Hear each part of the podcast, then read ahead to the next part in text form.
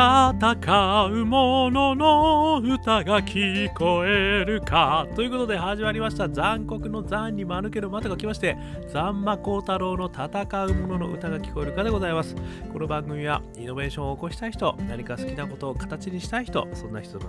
ちのために送る番組でございます。私株式会社イノプロビゼーションの代表させていただいたり株式会社 NTT データのオープンイノベーションエヴァンジェリストをさせていただいたりしております。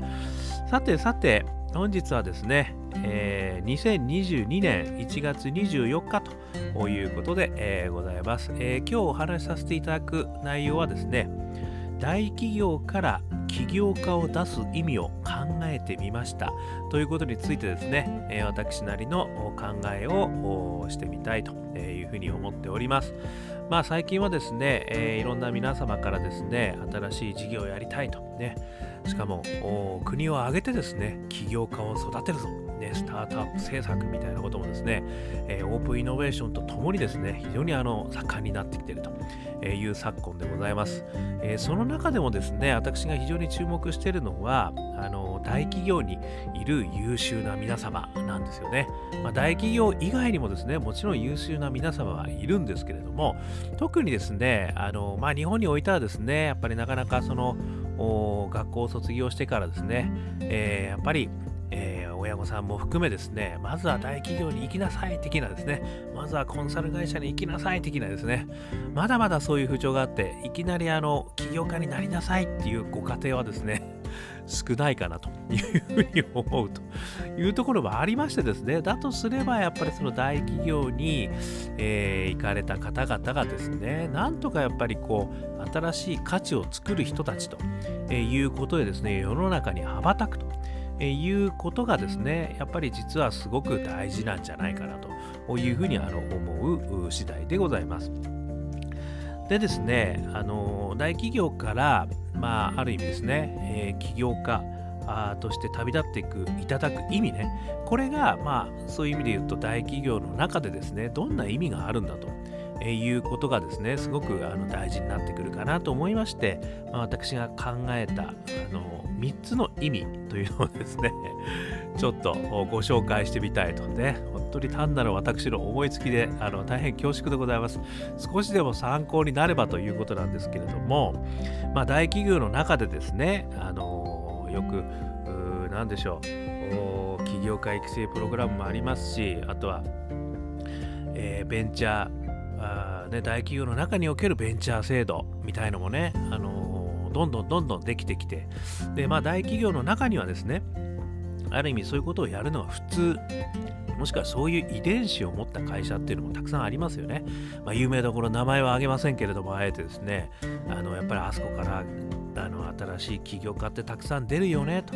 言われるところもございます。でそういったところはまあそういったところであのよろしいのかなというふうに思うんですけれどもやっぱり普通のと言ったらあれですけれども、まあ、そういうふうに思われていない会社からもですねこれからはあの起業家がどんどん出るということがですねあの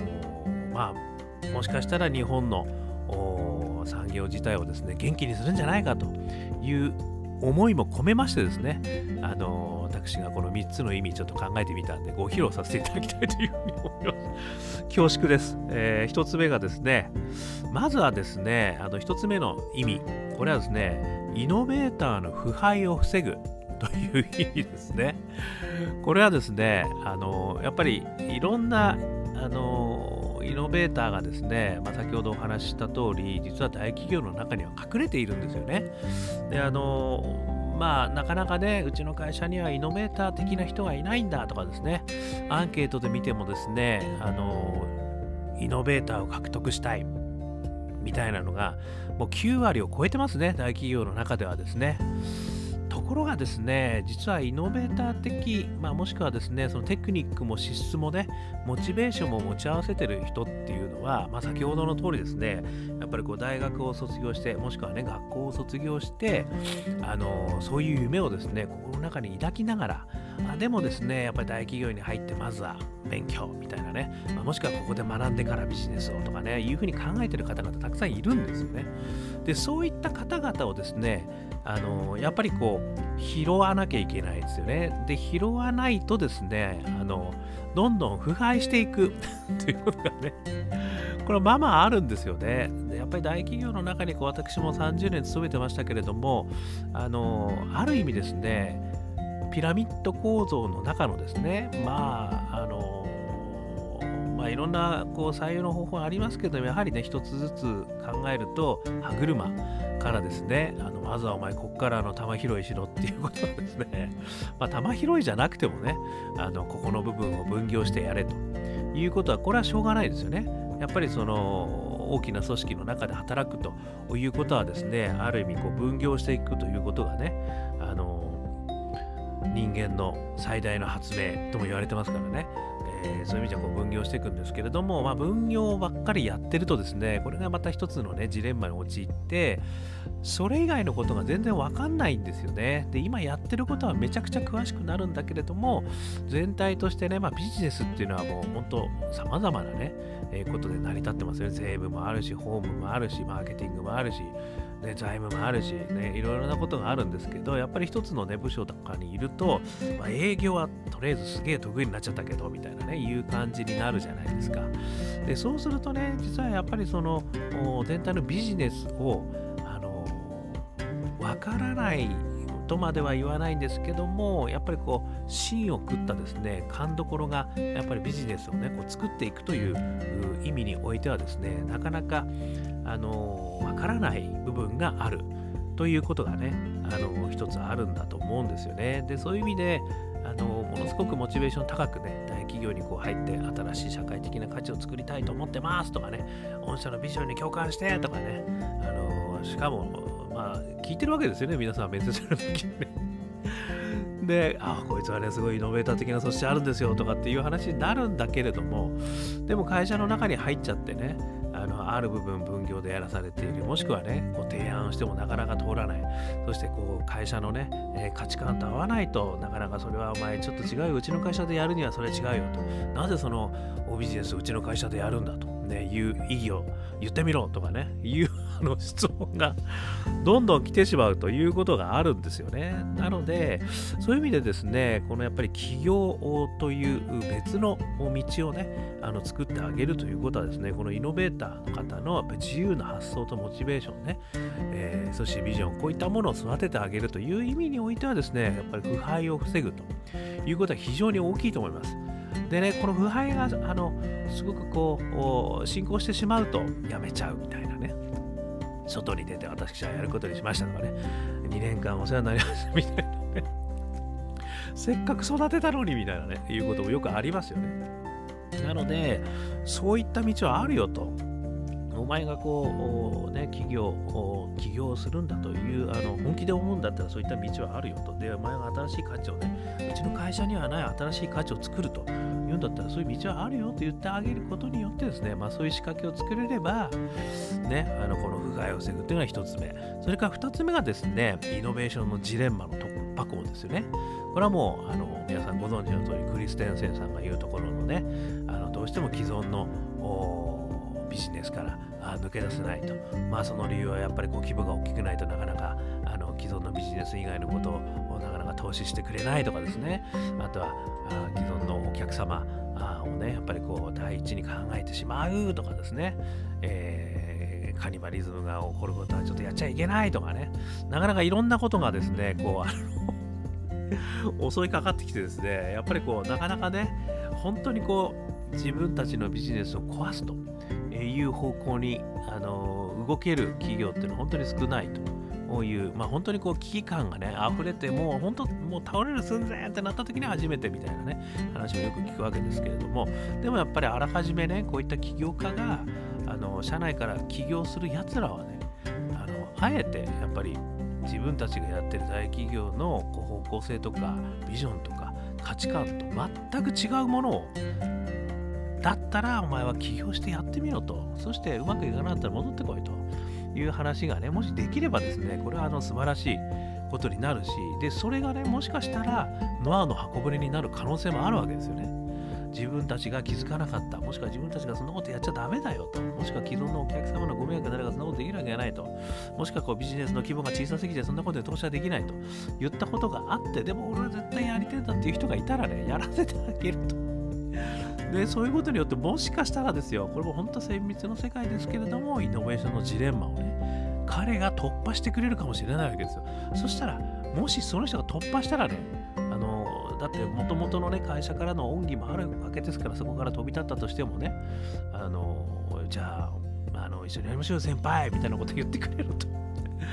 いうことになると思うんですよね。なのでそういう意味じゃね、やっぱりこのイノベーションのジレンマを実は突破するという意味でもですね、社内からやっぱり起業家を出すと。ね、あの事業の方針に合わなくても、もうこいつのパッションとなんかやる気ともしかしたら可能性があるんだったら、ね、ジレンマをお前突破してみろと。こういうことをチャレンジさせるっていうのはやっぱ2つ目すごくいいですよね。そして3つ目。イノベーターが集まってくるってことだと思うんですよね。あのこれもね、そういう意味じゃあの今ね、先ほども申しましたけれども、そういう新しい事業を応援する会社、新しい起業家がたくさん出ると思われてる会社には、そういう人たち集まってきてますよね。皆さん分かりますよね。だからそれはいいサイクルになってくるんですよね。だからイノベーターがね、うちの会社にはいないんだよというふうにお嘆きの聞けはですねいるんです。イノベーターはいるんだけど、あのそのイノベーターをね、生かしきれてないんですよね。で、その生かしきれた暁にはですよ、イノベーター集まってきます、自動的に。ね、そういう事例をね、あの世の中に発信していくことによってですね、あのこれまさにグッドサイクルが生まれてくるんですよね。あそこの会社行って、あれが生まれたんだと、あそこがスピンアウトしてできた会社なんですね、と。そういうことももしやるようになったんですね、みたいな話になると、これね、いい人が転職組、それからね、あとはあの新卒組、ね、両方から来ますよね、そういう風になると。なので、あのイノベーターがなかなかいないんですよ、うちの会社には育たないんですよって言ってる方はですね、やっぱりぜひとも、あのこの社内企業制度っていうのをね、ここやっちゃおうぜということで、起業家としてね、あの応援するぜと。で飛び立っていけと。うなですね形を思い切ってやると、ね、自分たちの会社がなんか外に出ちゃうのはもったいないとかですね。あの自分たちの方向性とはちょっと違うんだよねとかっていうことであのその目をつまない。いう風になっていただけるとすごくいいなと。ね、まあそういう会社がすごくね、今増えてきてるので、まあそういう方向性に言ってることはね、えー、私もすごく嬉しいなというふうに思いますけれども、何かね、なんて言うんだろうな、まあ、挑戦しようとかね、そういうことだけじゃなくて、やっぱり仕掛けとしてね、あの応援するぜと。か、そのためには人物金をつけてやるぜと、ね、もしくは責任もつけてやるぜと、ねえー、いうことですね、あのなんかこう後押しをね、会社自身がやってると、えー、いうことになって、そしてそのスピリッツはね、うちの会社ではできないことだと、できないことをやれと、ね、もしくはうちの会社を潰すようなことをやれと。いうことをね、あの起業家、ね、制度みたいなことでやってくれるとですね、すごくいいんじゃないかなというふうに思うんですね。まあ、特にね、これからの時代はこれまでの延長線上からのね、ビジネスで立ち行かないともう誰もが言ってるわけですよね。ですから新しい価値を作る。で、それはね、もちろんオープンイノベーション、ね、スタートアップを育てよう、ね、いうことでもいいと思うんですけど、私はね、一番すげえ、実は本当に大事なのは大企業の中にいる人たち。この人たちが外にこう飛び出てね、新しい価値をどんがどんが作っていくと。で、それを元の大企業も応援していくと。こういうことになるとですね、なんか素敵な世の中になるんじゃないでしょうかということで、私はぜひともそういったことをね、あの応援していきたい。ね、私の